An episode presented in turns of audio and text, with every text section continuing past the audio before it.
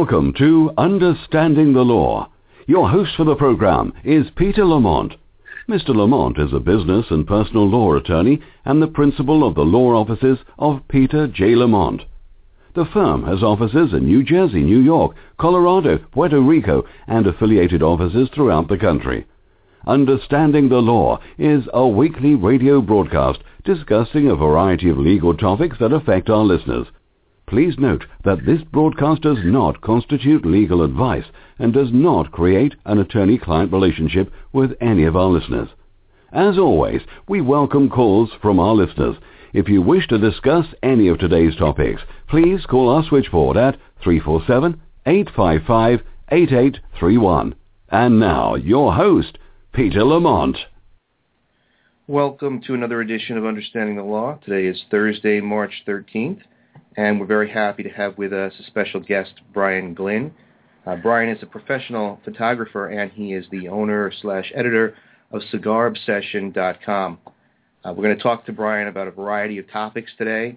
His business is based out of Florida, uh, but through social media, his his reach has extended, you know, well beyond the United States. He's got a massive amount of followers on both uh, his uh, professional photography site and the Cigar Obsession site. So we're going to get into a little bit um, with Brian about his background, how he developed, how he's using social media, and how it can be applied really to any business model. So Brian, uh, thank you for being on the show today. Hi, Peter. Thank you very much for having me. All right, before we get going, I just want to uh, thank one of our sponsors. Today's show is sponsored by NY Carpentry. They are professional installers of high-end European cabinetry and uh, they have offices throughout New York, and they can be reached at 718-684-1705. You can also find them on Facebook, and uh, we appreciate them sponsoring today's show. So now that that's out of the way, let's get into uh, our discussion with Brian. I don't know if there are many of you out there who are fans of cigars. I happen to be. Um, and that's how I originally stumbled upon Brian because he has an outstanding review site uh, called cigarobsession.com, and he has a tremendous number of videos. And so this is where I first was introduced to him. Um, the quality of his work on this review site, it's, it's outstanding, and it rivals um, most of the small businesses that we've seen throughout the country who are trying to produce – something similar, video and blog posts and social media related uh, topics, you know, on a, on a professional basis for the purposes of deriving revenue.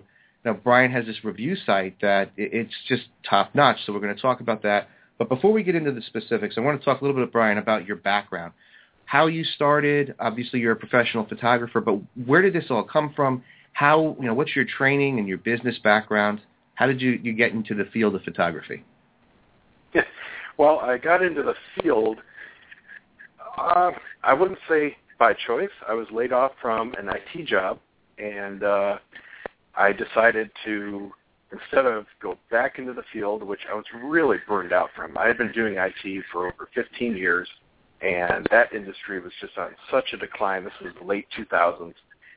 So I decided to take a chance. I cashed in one of my 401ks and started the business. I'd always been interested in photography. I have no formal training, and I'll tell you, if you're a aspiring photographer out there, the number one piece of advice I can give you, this is what I tell everybody that says, what should I do in school to be a photographer? You get a general business degree? Because there are so many things that I did not know, and I've learned through the School of Hard Knocks over the past seven years.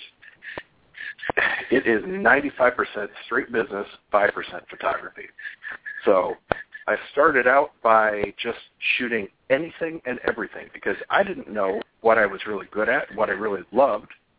And over the years, I've cut out certain things, and now I'm strictly a wedding and commercial photographer, the two things I have a passion for and do extremely well. And I've been doing just those two for the past couple of years. So it's been a slow progression. I didn't have a master plan, and yes, I did waste tens of thousands of dollars figuring things out along the way and it's just been a ride since then. Well, you know, it's it's um, ties into something we talked about two weeks ago. We had a guest on the show who had written a book for uh, the Shark Tank show, and he had talked about this idea of if you have a passion for something or you, you are looking to start your own business, it all starts with a leap of faith. And that seems like what you're saying. You know, you, you cashed in your 401k and you took a chance. And obviously, everyone knows that most new businesses fail within the first one to two years. Yours has not. How do you think that, that you've managed to build your business? Because every time I look at you on your online presence, you know, you seem to get stronger and stronger. So how, how do you, what do you attribute to that? The number one thing I can say to that is find your niche. Find something that you're very unique about and a way to stand out from the crowd.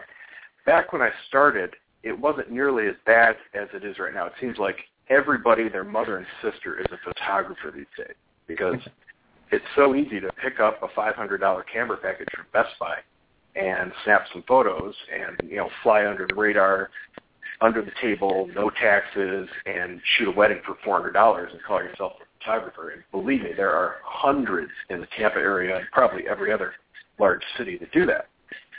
But you have to find a way to have a specific style, but most importantly, network. It's all about who you know as far as getting in with wedding planners and venues and other top quality vendors in your area.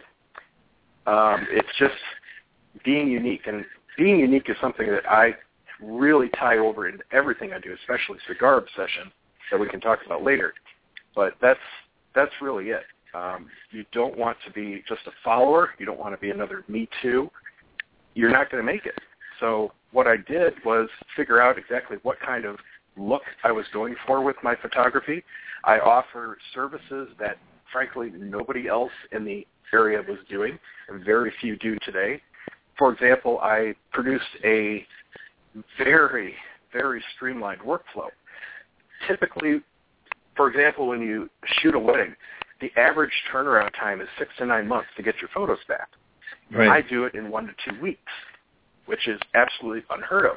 And I can do that because of the very specific workflow that I do. And I have since offered that as a course to other photographers in the area. So I've trained some on how to do it, and I've slowly been changing the industry around here as far as that goes. So it's all about finding those things that set yourself apart. And, uh, the other interesting thing to touch on is the fact that, uh, you know, you, as you know from, from an IT background, technology has changed the way that we do business, even in the professional services industries. Uh, you know, people like yourself and myself, you know, doctors, lawyers, accountants, photographers, it's it's really a professional services business. And what you're you're giving to people, obviously in your case you're giving them a tangible product, but you're also giving them ideas and experience and a vision. You know, I, I would imagine that a lot of people come to you and they don't say, I want you to pose me like this or I want you to do this. I mean, this is all comes from your own creative mind. And, you know, the use of, of technology and embracing technology, I think, A, can allow people in the professional services industry to be different. And uh, I honestly think it's necessary in, in this day and age to be technically proficient to an extent. Do you agree? I certainly agree with that. The only thing I would add is in the last, I would say, nine months, the bane of photographers' existence has been Pinterest because it's been the exact opposite of that. The latest trend is all these new brides are starting their pin boards with all these photos that they want to recreate, and that is just like murder to a photographer because when right. we get hired, it's for our individuality. And now we get brides that say, I want to make this photo and this photo and this photo and this photo. And you're like, I'm not a cookie cutter. I'm not going to just copy other people's work. So in that regard, technology is kind of working against us. Right, right. Well, let's let's get into a little bit of uh, of the technology discussion. I want to talk later on about uh, the logistics of your business and getting paid as a professional service provider and that sort of thing. But before we get into that, let's start with uh, your use of social media. So I assume that you had some knowledge being that you were in the IT field that maybe the average person wouldn't have. Is that fair to say? Yeah, that's certainly fair. So how did you learn about social media and how to make it work for you? And I say that because a lot of the questions that we received this week from our um, our viewers and subscribers, people on our, our website, they all seem to focus around the use of social media, the effective use of it. Most of the people that wrote in were either small to mid-sized businesses or sole proprietors, and their questions focused around the fact that you know they have a Facebook page, they want to have a YouTube channel, they don't have it yet. They're using Twitter and they're posting stories and they're posting coupons and they're doing things, but they're not getting that feedback or following. And you know they seem to understand that social media is is interaction. It's not just a billboard. It's really a, a dialogue that you're you're trying to create. And you know these these questions that are out there are very good and very interesting. And I think that the vast majority of people feel the same way. I'm doing exactly what he's doing. How come I'm not building that following, or how come I'm not successful? So what do you say to that? That's exactly right, and I get those kinds of questions all the time, not just on uh, the photography side, but the cigar side. I'm friends with most of the other, what I'll call bloggers in the industry, and we all talk about what's working for us and what's not. The short answer is, number one, social media is changing dramatically every single year, especially Facebook. Facebook is without a doubt the leader, heads and shoulders above anything else as far as number of people on it, uh, number of people in our uh, viable age group with money. Um, there are other things like Reddit, which are very popular with young people, but frankly, uh, they don't really have much money, so I don't really care about them. Um, you've got Twitter, which is extremely popular for certain types of social media, but it's very much a here and now type thing where Facebook is a lot more permanent. Google Plus is frankly absolutely useless.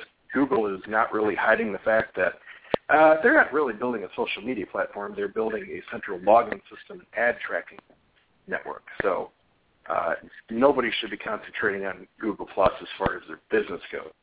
Uh, Facebook, this is the one thing that really drives people crazy because over the past two years they have completely changed how it works as far as business goes. It used to be you had your personal profile, and they really didn't care much about what you did with it. If you wanted to promote your business all day long on it, that's fine.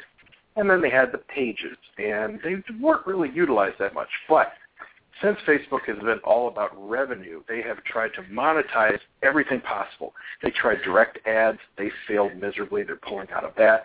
They just can't compete with Google AdSense. So now they're trying to make money off of the people that are actually producing business pages. And the problem is they've completely gimped how it works. Now you create a Facebook page, and they have the system where it used to be, if you made a post on your page, anyone that was subscribed or liked your page would see it. That's pretty much how you would assume it would work. Now they have a system in place where only a very small percentage, and it's random, of how many people like your page will see a post. It's something like 15%. So that's virtually useless. If you want to see more, if you want more of your subscribers to see that post, you have to pay for it. And it can be 20 to $50 per post. That's how they're trying to make money off of it. The problem is that still doesn't guarantee that anybody's going to see that post because they, they slide it into a separate section on the news feed, and that is completely changing every four to six months.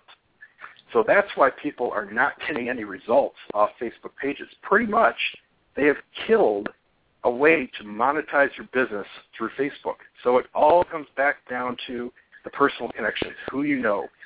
Um, what I you know, let me interrupt Facebook, you for one second, Brian. I just sure. want to touch on something. I get a lot of comments from small businesses who are involved in social media, and they'll buy those ads from Facebook. And what my understanding of it is, is that you'll, your ad, your paid ad will appear sometimes on somebody else's feed within your target audience. And what a lot of these people are coming back and saying are things like, you know, I, I monetized this, this post and I'm getting this hate mail from people saying, you know, why the hell are you on my page? Get off of here, you scumbag. And these people don't understand what's going on here. Are you familiar with that? Have you seen that? I am familiar with that, and that comes down to two different things. Uh, first of all, there's a difference between running a Facebook ad and promoting a post or sponsoring a post. And number one, neither one of them work. If you run a Facebook ad, it's been proven that it's a complete scam. And what they do is they show your ad to basically click farms overseas. So something like 95% of the clicks and the views you get are from Indonesia. They're just okay. absolutely worthless. They're they're just stealing your money. There's actually a recent article in the news, I think uh, about two weeks ago, where a guy did a, a very extensive data study on it, and it was just ridiculous. I knew it a year ago because I did my own testing, but he came out with excellent graphs and charts, and you know everybody can look that up. But do not do not spend money on Facebook ads or promoting posts. It is money down the drain. Now, as far as promoting your posts and getting hate mail like that, that's because it's not exactly a targeted audience. By default, what it will do is show that post to friends of friends, which can be people with absolutely zero interest in whatever your business is. So of course they're going to see this and it just looks like a random spam ad. But it also comes back down to exactly what's being advertised. Way too many people use social media, no matter what the platform is, as just a sounding board, like a big boring billboard, a sales pitch. That is not what social media is about. It is all about genuine interaction. If you do not have the time or inclination to be on a social media platform and truly interact with the people on there, don't bother. That goes for Twitter, Facebook, whatever. You cannot just put up ads and expect things to happen. You personally have to be interacting with people and put out real posts. It's just people see right through it, especially the younger generations, especially the millennials. Well, how would you, what advice would you give to somebody who, let's say it's a small sole proprietor or, you know, a small business. It could be anything from a bakery to photography, whatever it might be, where, you know, you, you have this page now, you have your website, you've built a Facebook page, and you want to go and engage the audience. And you know, let's say you know 100 people, you know, or 50 people. So you, you go out and you talk to your friends and your family, and you've got 50 people who are now following you on Facebook. First of all, what sort of posts would you encourage people to put up? What type of things would you encourage them to write about? And second, how is it that the people develop that larger following? Because now they've got 50 of their friends, and I think everybody knows that the idea with social media is that it spreads like a web or a virus where somebody who sees your post has somebody else who sees your post and on and on and on. But with respect to those two questions, what would you encourage people to put up on there and how would you encourage them or what advice could you give about growing your following? Well, there are two types of general posts that you can make. One is simply to put out information, just give back to your existing user base. The other type is to grow your audience. Number one, photos. Absolutely, you have to post photos. If you're just posting text, forget it. Number one, Facebook isn't going to show many of those strictly text posts.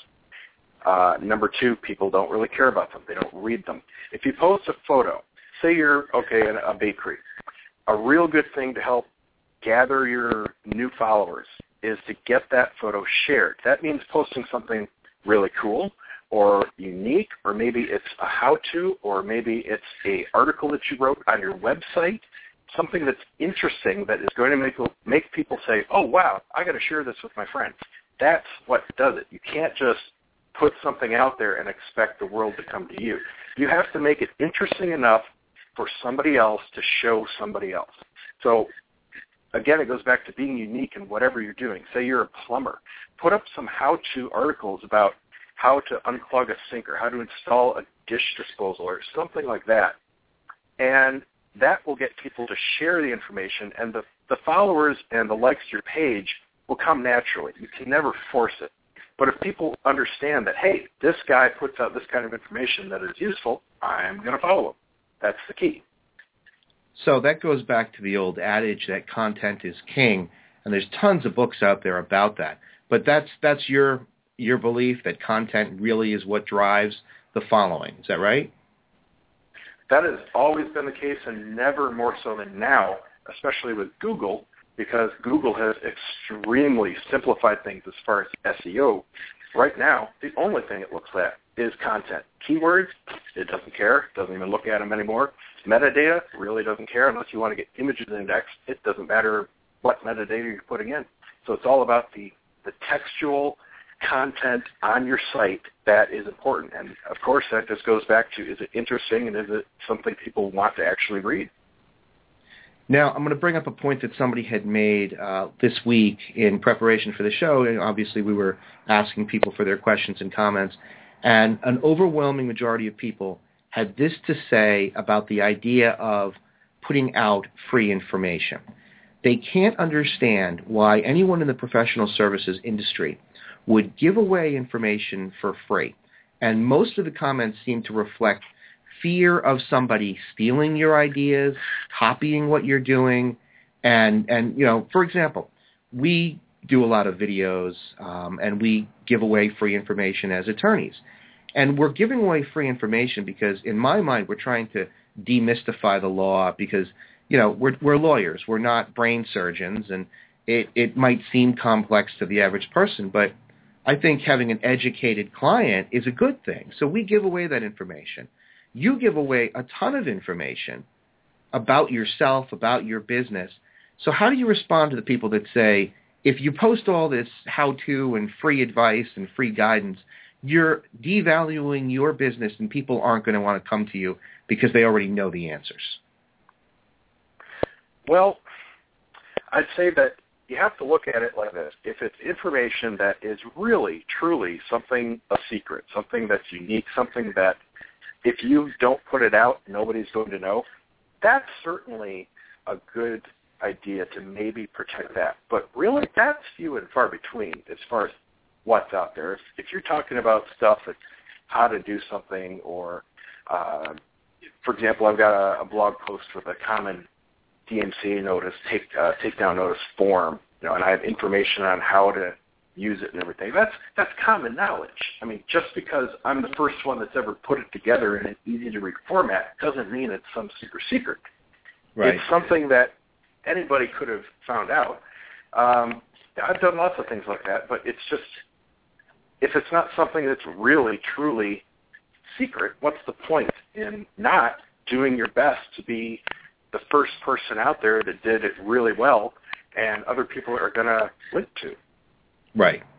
Right. Now, I, I personally, you know, our philosophy here is, is the same because well, you can't, I mean, we could give away information about how you do something in a legal proceeding, but ultimately you, you're paying for our expertise and the same with you. You might give away some information on maybe how to frame a shot or um, depth of field or any of these, these photography topics, but ultimately people can try to reproduce your vision or your idea, your creativity.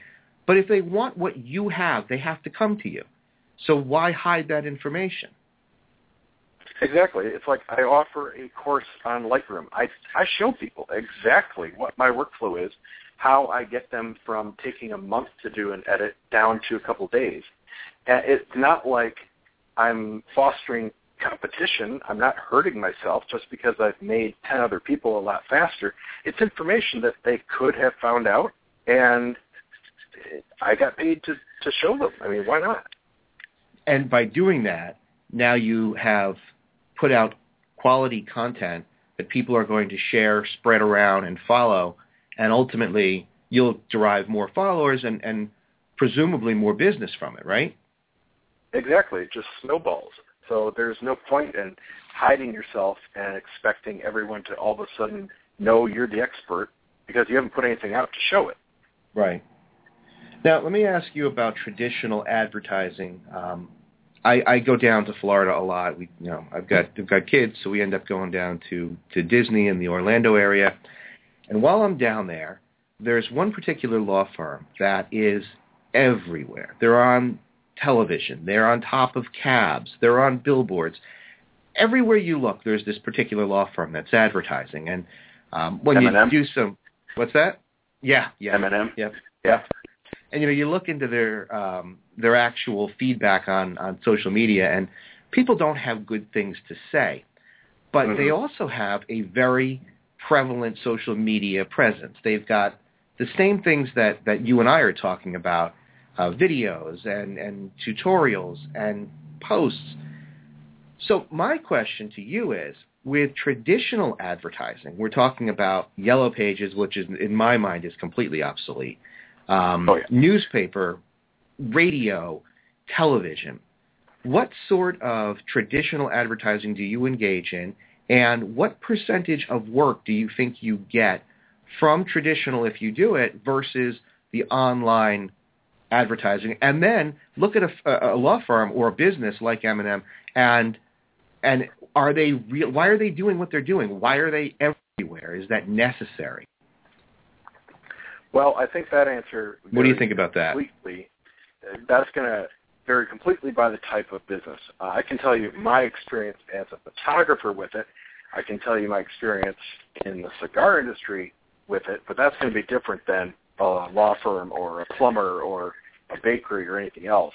Uh, this goes back to how I wasted tens of thousands of dollars trying everything because number one, when you're starting out in business, nobody shares the secrets. Everybody has to pay their dues, and I had to try magazines, and I tried the yellow pages, and I tried direct mailings and postcards and pay sites for referrals, and I mean everything. And frankly, even back in 2007, traditional advertising was on a huge decline.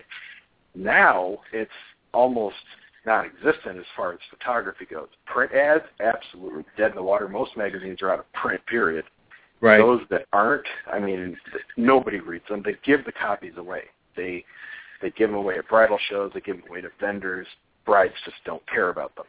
Um, everything is online as far as that goes. But with my particular industry, advertising in general is useless. It's it's almost all referral, word of mouth, getting on, uh, getting published on blogs, uh, which is for the most part free. It's all about your content and what you're looking for. But um, as far as the cigar industry goes, there are only a few quality magazines left. And I can tell you, as far as the manufacturer's standpoint, that the, returns have been diminishing greatly in the past couple of years, especially because so many people are now turning online for all of their cigar needs. So you, it's getting really tough to get companies to spend twenty thousand dollars for a single back cover advertisement of uh, popular cigar magazine. And I don't know. It's just it's completely shifting. I don't see traditional, as far as printed media, surviving much at all in the next couple of years. I, I agree with you, and uh, you know, a lot of people they'll come to me and and ask, you know, because we do a lot of business consulting separate from just the pure legal work, and so they'll come in and they'll say, you know, what do you think about this marketing idea? Where should I put my money? You know, you may agree or disagree, but I mean, we're telling people to put it into building quality content online, whether it's a website or um, a, a fairly good and readable blog versus wasting time advertising in local papers or regional papers. Um, I don't see any value in that anymore because I think that everyone is looking for their needs online. What do you think? I absolutely agree. And even the places online have been shifting. Back when I started, Craigslist, believe it or not, was an excellent source of client because the caliber of people that were using it as far as looking for services were much higher. Now, these days, Craigslist is the absolute bottom of the barrel. You're lucky if you get trailer trash reading it. You can you can barely solicit a response if you're giving stuff away on. So it really depends on where online also. And that, again, is going to vary depending on your business. Right. Now, my my other question about you know companies that bombard you with all sorts of advertising. My philosophy on this is they have obviously the budget and they're just doing all they can to cover all their bases. But I don't obviously know what, um, like that firm in Florida, what they're deriving from um, all the, the traditional advertisements. But I don't view that as a necessity. I view that as, hey, we've got a lot of extra money to spend, so let's put our name up on top of a of, a cab. I don't know that they're deriving a lot of business from that. You know, what would you tell somebody who says, "I've got this money, what should I do with it?" Would you recommend that they do anything traditional? Well, I think in the case of that law firm, they're probably doing a mix of online and traditional because they have such a diverse mix of potential clients. For example, the elderly down here, they're not online. They're not Right. seeing anything except the billboards when they drive to church. They they might notice the cab, and they probably get picked up in a cab sometimes when they see it. So they're going after a huge, wide audience. But if your business is more focused, that may not be the correct avenue for you. Then again, if you're going after the target audience that, say for example, is the elderly, that would probably be a good choice. Right. So that goes back to your point that it really depends on your your industry, but then even reducing that down to more specifics, it depends on your target audience. So- Absolutely. I mean, that that's key. Like yourself, I mean, you you found your special areas. You found um, the commercial field and the wedding photography. So, what good would it be for you to advertise in arenas outside of those those two specialty areas? Because you know you'd just be throwing your money away. Exactly, and I did. Now, um, as far as something you, you, you mentioned earlier, the um, the free information that you provided on how you uh, prevent somebody from stealing your work.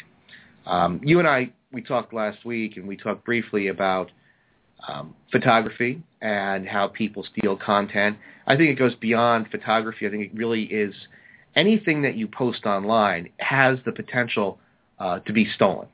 And one of the things that you mentioned earlier today was um, the notice and the letter that you put out when somebody steals your content. So let's talk first about photography and then expand it into general business. You told me that you have had a tremendous amount of your work stolen both both in cigar photography and traditional. So Absolutely. what do you do about that? Well, that depends on exactly what was stolen, what's been happening with it, and where. I have had absolutely everything happen. As far as and this, it crosses ties because I have so much of my photography that's tied into cigar obsession because I do professional photos on the site. Uh, I mean, if you Google any cigar, you're looking at my photos. That's just the way it is. Um, I have people that have stolen the photos and used them on their own personal website, which of course is prohibited. And that's that's the main focus of the article I put up on because that is what happens the majority of the time. Um, then you have the types that are a competing business, and uh, this also happens in a lot of other industries. Like, uh, for example, one of my good friends here owns uh, A Premier Entertainment, a large DJ firm out of Lakeland, Florida, and they have pretty much the nation's top school dance firm. Uh, they do DJs and school proms and all that kind of stuff, and they have their stuff, their taglines, their logo, their photos, everything stolen on a regular basis, just as much as I do with my stuff. And with photos, it's fairly easy to take care of. If somebody's stealing your photos on Facebook or Twitter or any other social media platform, they have very easy ways to click a button, report it, file an online claim, and they take it down very quickly. That's just cake. If it's on a website, that's what my article addresses, how to file the very simple legal form to the host, how to figure out what the host is, and within 48 hours, either the content is removed or their entire website is removed. Either way, I'm happy with that. Um, Where can people find that article that you're uh, you're referencing? Where can people find that? Uh, you can just either Google for what to do when your stuff is stolen, or you can go to bgpictures.com and just use the search form for stolen, and it, it comes right up. It's a blog post I did a couple years ago. Okay. All right. So sorry. Go ahead. Um, so if your photo is stolen just on a website, let's say, is it commercial or not? Uh, the main problem with uh, that is if the photo is unregistered. As as a copyright holder, you have certain amount of protection just by taking the photo. But if it's not actually registered, you are very limited, as I'm sure you're aware of, what you can sue for as far as damages. Yeah, So- really. I mean, the reality of that is that when you create something, whether it's a, a photo or something that you've written, you are the copyright holder. And what you get with that is you get the ability to file for injunctive relief. So you can make an application to the court and you can say, look, I'm, I created this, this is mine, and this person is using it either for personal use or professional uh, gain, and it's mine, I want it taken down, and you have the ability to get injunctive relief, meaning that the court will order them to stop doing what they're doing, but unless you register it with the Copyright Office, you cannot sue for damages. And in the case of someone like yourself, you're producing professional images, and that's a revenue producer. Like your cigar photos, first of all, the quality, if, if anybody's ever seen Brian's website, the quality of the photos are outstanding. And I, I could see um, cigar companies online or, or traditional, you know, um, box stores, strip mall stores, whatever it might be, wanting these pictures.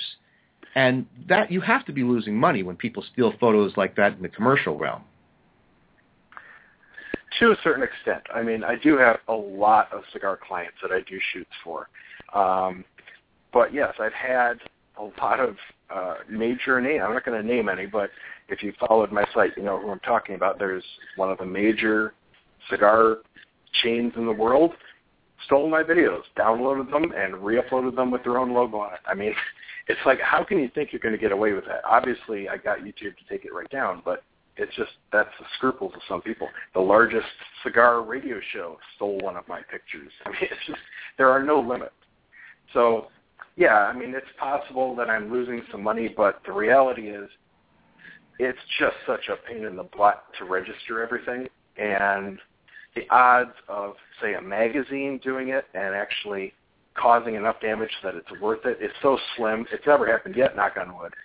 But uh, at this point, I'm happy enough with not registering and just making sure that I get everything taken down, and the rest of the world knows who did it.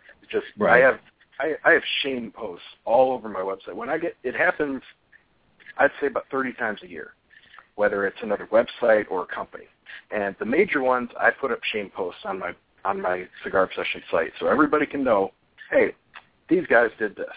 Right. And the the minor ones, I'll just complain in a private Facebook group about it. But uh, it's very common. It's not going to stop. Uh, that's just the way it is. Yeah, and I, I think that what what you're doing is the appropriate action. A lot of times people will say, hey, do I need to hire a lawyer for this? And honestly, the answer is no. Unless it's something that is extremely proprietary, something that uh, could be a, a very um, revenue, high revenue producing image or, or writing. Um, obviously, that's something different. But with what you're doing, what the average person is doing with their, their posts and their, their photography, the amount of time and money that you'd have to put into registering Exactly. everything, hiring a lawyer, there's no need for that. If you're diligent and you are, are patrolling your own images, I think that what you're doing, the way you're handling it, is how you do it to, to be cost effective, but yet still be effective. Exactly. It has to be financially viable, and 99.99% of the time, it's not. So just count your blessings that the content is gone and move on. You know. Uh, Yeah. The only exception to that I have is, uh, and I, I do have this in process right now of trademarking because last year someone went way over the line and stole my name and was representing himself as Cigar Obsession to cigar companies in order to solicit free cigars, acting as my employee. Okay. So, you know, that was that was sticky because I had a real hard time getting anybody to do anything about it because cigarobsession.com was not trademarked. That didn't fall under copyright laws. right. So, uh, you're that's one thing where I wish the government would really catch up on is you know, it's it's simple enough to prove that my site has been existing for six years, and if somebody throws up, you know, some other infringing site, it, it should be a simple case, just like copyright. But it's not. You have to be fully registered and trademarked and pay the big bucks to get that done in order to get companies to squat. Yeah, it's absolutely true. And you know, really the difference between trademarking and copyright, copyright you you own that copyright as I said earlier as soon as you create that that work. Trademark is something different. You have to make sure that you're protecting your name, your identity, your brand, your your brand image. And uh, you're absolutely right about the government not catching up in the trademark realm because there are so many different types of trademarks. There are mm-hmm. trademarks dealing with color and not with color. And when can you change your trademark without having to re-register? It's a lot of nonsense. It's very archaic, if you ask me. And um, you know, I see it a lot. We get a lot of calls from bands, rock bands, who have this happen to them all the time. There'll be a rock band on the West Coast and somebody on the East Coast is stealing their name. And then it's like this big fight, this long drawn out litigation to prove who originated the idea and that sort of thing. So right. I do think trademarking is important even though the system hasn't caught up um, because, you know, you've got you've got your logo, you've got your brand identity with Cigar Obsession, and that's something that you need to protect because really I think the idea of cigar obsession in in words is obviously something that anybody can come up with, but you've branded it, you've put it together, you've made a brand right. identity out of it. So and you know, unfortunately, it's just not cheap to do that these days. no, well, it, that's the problem, and that's I think that's the problem with a lot of law firms and lawyers. I think that uh, you know you end up paying a lot of money. A lot of people try to do things themselves there's some of these god awful legal self help websites out there, um, you know, and and really what they're doing is giving you bare bones and taking people's money. Um, it, it's really terrible to see people try to trademark things themselves that don't have any understanding, and then when there is a problem, they find out that they're not really protected. But uh, I think you have to search and find do it all right, over again. Yeah, you've got to find the right person to work with you. And I think that you know something like uh, like today's program, where you're giving this information to people, I think it's very helpful that they understand how trademarking is important. I agree completely with you with respect to copyright.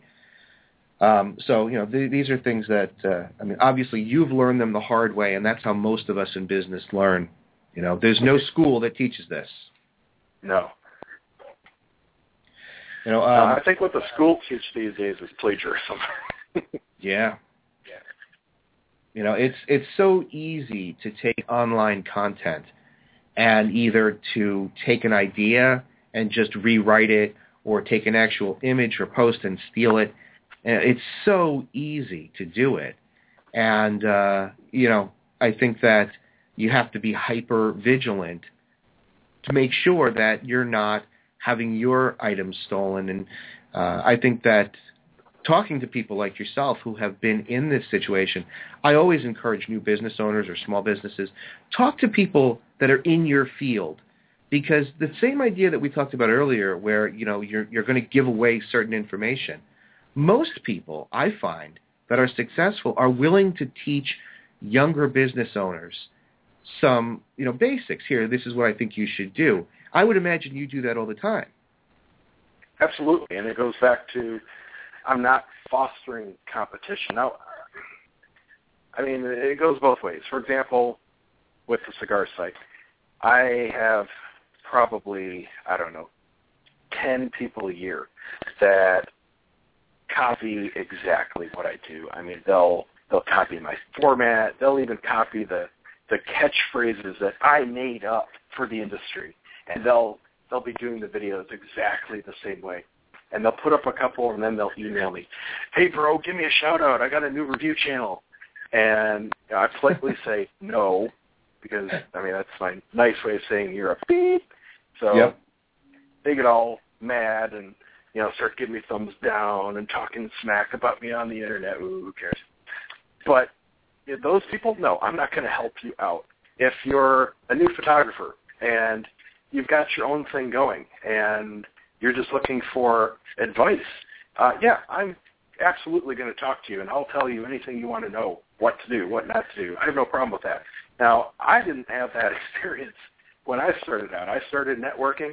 I started going to local business groups, And there was no information. Nobody was sharing squat. So that's why I had to do everything myself. And that, unfortunately, at least in the photography business, is the norm. You'll have your cliques of the well-established photographers. And will exchange information to an extent freely. But as far as newbies go, uh, too many of them these days just want the fast track. And it goes back to paying your dues. I mean, there is something to be said about that. Um, so uh, it's a it's a fine line. That's the bottom line.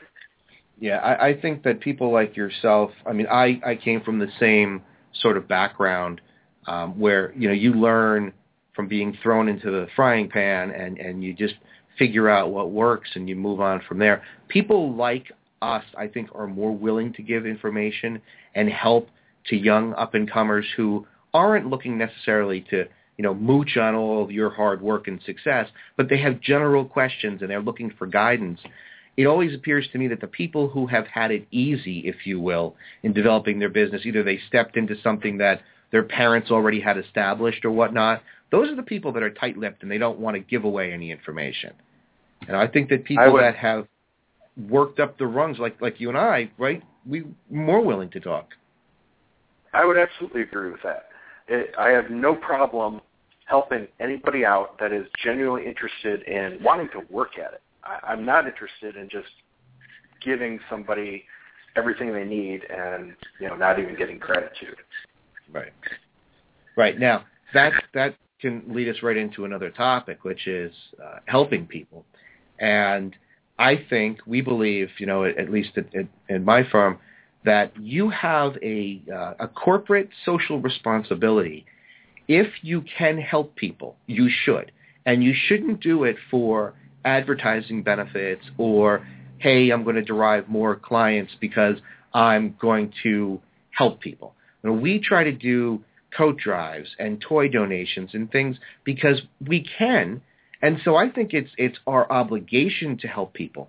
And I know that you've been running a cigar drive for the troops. And I saw an update just the other night where you're you're close to what is it, fifteen hundred cigars now? Yeah, we're uh, about fourteen hundred and twenty. So, what's your take on on doing things like this? Because I I know your work. I've seen it. I've I've been a follower of your blogs, and I don't believe that this is something that you're doing to gain any sort of, of benefit. You know, so what's your take on this idea of, of corporate social responsibility?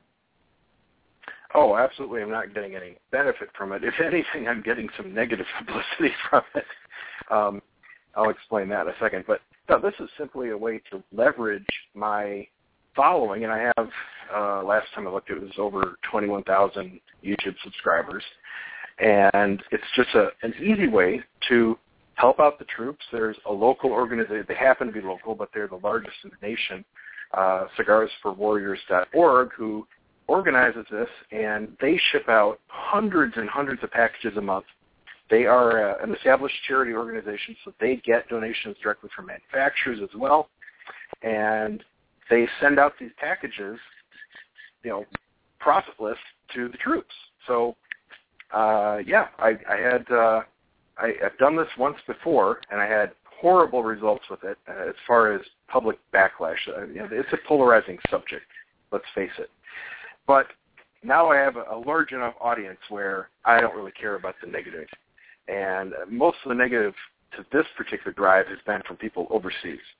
And, you know, they can say what they want. It doesn't really matter. I'm still going to be supporting our troops. So, yeah, it's just a, an easy way to leverage what I can to help them out. That's it. I think that's really important. I think too many too many small businesses, and even larger businesses, make the mistake of, hey, we're going to get involved in charity work, and then they've got this secret scheme where they know that if they show people how caring they are, that they're going to derive some greater revenue. That's the absolute worst reason to do any sort of charity work. And I think that people see through that. Oh, absolutely. I mean, it goes it goes right back to what I said about how you post and how you use social media. If you're not genuine, people see right through it. Or the majority of people see right through it. Uh, don't even try it unless you're really going to go through with it. Yeah, absolutely. Um, you know, I, I think that uh, people don't seem to understand that. I think it's just such a a very it really is a very difficult thing to wrap your head around the idea of social media. I think because it, it started out, it originated as a means of communicating between friends and family. And I don't think that the original intent was, hey, we're going to be able to build big business out of this. But nowadays, like you said earlier in the show, I mean, this is all big business related. All these social media sites have now transitioned into, hey, what's Aunt Millie doing today? Into how can we make money? Absolutely, and, in the end, you have to realize that every single one of them has that as an end game. I mean, most of these sites were in the red for the first few years until they either I, I think half of them have the hopes of being purchased by someone else or or taking over. And frankly, the taking over stage is gone. I mean, if Google can't take over Facebook, nobody can, believe me. So, yeah, every single one of them has to be looking at the end game of how are we going to monetize and how are we going to be profitable? How soon can we go public? And you just have to realize that if you're using one of those sites, that's really what it's for. Just accept it and use it to the best of your ability. And I think that you know, if if I could give some some pointers to people, I think I would say, you know, I agree with you 100%. Content's king, but really, um, transparency and honesty in what you do, I think, is critical to developing a good following. Now, you did something on a show um, a few weeks ago that I, I mentioned to you when we spoke, and I really uh, think it's such a good lesson for businesses to, to learn. So you were reviewing a Cuban cigar. And after you yes. did your review, which you were very honest about, after you did your review, you realized that you had been duped and what you had been sent was a fake. And instead of doing nothing, tell everybody what you did because I think what you did is, is really a perfect example of what businesses should be doing when something goes wrong. What did you do about this? When I realized it was a fake, I put out an apology video simply to let people know that this was a fake. And while I did review it honestly, what I got out of it was what I got out of it. Uh, it is not what to expect if you were actually smoking the real thing. And I mean, frankly, there's really no reason not to do that. Uh, I mean, what happens if you don't? Well, uh, nothing could happen, and you'd be very lucky. Uh, but more than likely, it's going to be found out sometime, and then you know you either look like an idiot or you look like a liar. So what's the point in not just admitting it? Big deal. You make a mistake, you're human. Right, and that's the idea of transparency. I mean, you want to engage people, like just like if you made a mistake with your friend down the block. I mean, wouldn't you apologize to that person face to face? I think people get lost in this idea of I'm in the digital world where it's anonymous, but it's not. Not if you want to make it work for you. You have to, to treat people the same way you would face to face. But people have lost the idea of that, I think. Absolutely, and I think that is what really helped launch Cigar Obsession. And people trust me because I've been so consistent, and they have over time realized that whatever I'm saying is true. Uh, you know, usually it's from them smoking the same cigar that I've reviewed, and wow, yeah, they actually did get what I said it had, and you know that's just the way it is. And now I'm over a thousand video reviews, and I just have the reputation of yeah, I'm I'm giving you a correct analysis of what I'm getting at least. That's just the way it is. Yeah, I think that you know quite honestly, of all the review sites that I've ever seen, yours is the most professional, the most honest. Um, you know, I've seen the people that have stolen some of your your uh, your taglines as you're going through a review, and I've seen it, and it's laughable when you see these people. You know, if you know your videos, you know that they're copying you, and it looks ridiculous. They can't produce the same quality. They don't have the same ability to review a cigar. So they're hurting themselves. Um, but your site really is the best that I've seen out there. And, and anybody who is at all interested in cigars and, and learning about cigars, I, I would encourage you to go to Brian's site because it, it is by far the number one review site that I've seen, and I've seen a lot of them. Um, you know, and that leads me to what will probably be one of our last questions because we are running out of time. Your sites, your your photo site, Cigar Obsession. If you're a new business, do you spend money in building your website through a website design firm? Do you use programs like uh, like Wix.com, for example, and build your own? What have you done, and what would you recommend to other people? Because your sites are very professional. Well, first of all, thank you very much for the previous comments. I do really appreciate that. Uh, second of all, that's a very good question, and I do build websites for local vendors and friends. I don't widely advertise it because it does take a lot of time. But what I can suggest is if you are absolutely brand new, you have virtually no budget, sites like Wix or any of the free website builders are actually okay when you're very, very fresh and don't have a lot of content because they are very inexpensive to free, and they're easy to add, to get a presence up very quickly. As far as paying for a large design firm, these days I really don't see the need for it. Uh, typically, your ballpark price for a professional design firm site is going to be from three to ten thousand dollars. That's just for your basic small business site. I do the same thing using WordPress software and a inexpensive host uh, I've been through a lot. I know who to use, and I produce sites between 800 and 2,000, depending on the complexity and if it's a store and all that kind of stuff. And there are people like me in every area that can do this. It's not rocket science. It just takes a lot of experience and a lot of time. And I guarantee everybody is going to know somebody that can produce a quality website without paying through the nose for it. But it is very important to have a professional site that functions well. And number one, uh, number one functions well. Number two, looks professional. You have to have a top-notch uh, design, photography, artwork, whatever your business is. You don't want it to look like a homemade site. So if you, I think that's good advice. Just, if you're starting out, Wix is okay. If not, find somebody in your area or that you know that can do it at a reasonable cost. I'll tell you a quick story. We're working with a company brand new company and they're developing their online presence. And they went to one of these major design firms in the city, New York City, and they wanted to charge them $500,000 for a website. And it was, when you looked at the proposal, it was like, we're going to have a meeting about a meeting, and then we're going to have a meeting about that and produce some notes about that meeting. It was ridiculous. So I think your advice yeah. is spot on. I don't think you, you got to look at what you're doing and not get sucked into, hey, this is a huge media firm. Exactly. I mean, you're paying employees' salaries and insurance and rent when all you need is a website made. Yep. All right, Brian, um, before we run out of time, can you give everybody your contact information, your site, so that people can come and check you out online and then call you if they need to hire a photographer down in the Tampa area? Absolutely. My photography site is bgpictures.com. That's BG as in Brian Glenn. And cigarobsession.com if you happen to be a cigar lover check those out. My contact information is the same on both sites. You can get me directly from any of them. Brian, I'd like to thank you very much for being on the show today. We did have some callers that I was unable to take, and some comments came in. So if you would be willing, uh, perhaps in the next few weeks, come back on the show, and we can address those those calls and uh, some of the questions. Does that sound good? That sounds fun. All right, Brian, thank you very much.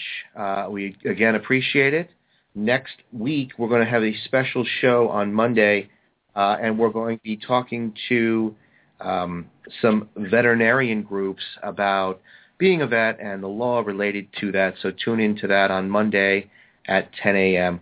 Uh, again, Brian, thank you very much, and we look forward to uh, yeah, we look forward to talking to you again. And I'd like everyone to remember that there is power in understanding the law.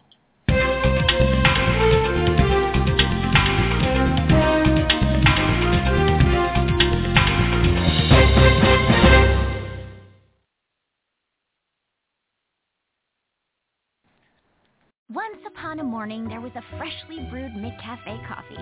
It was made with 100% Arabica beans, yet something was missing.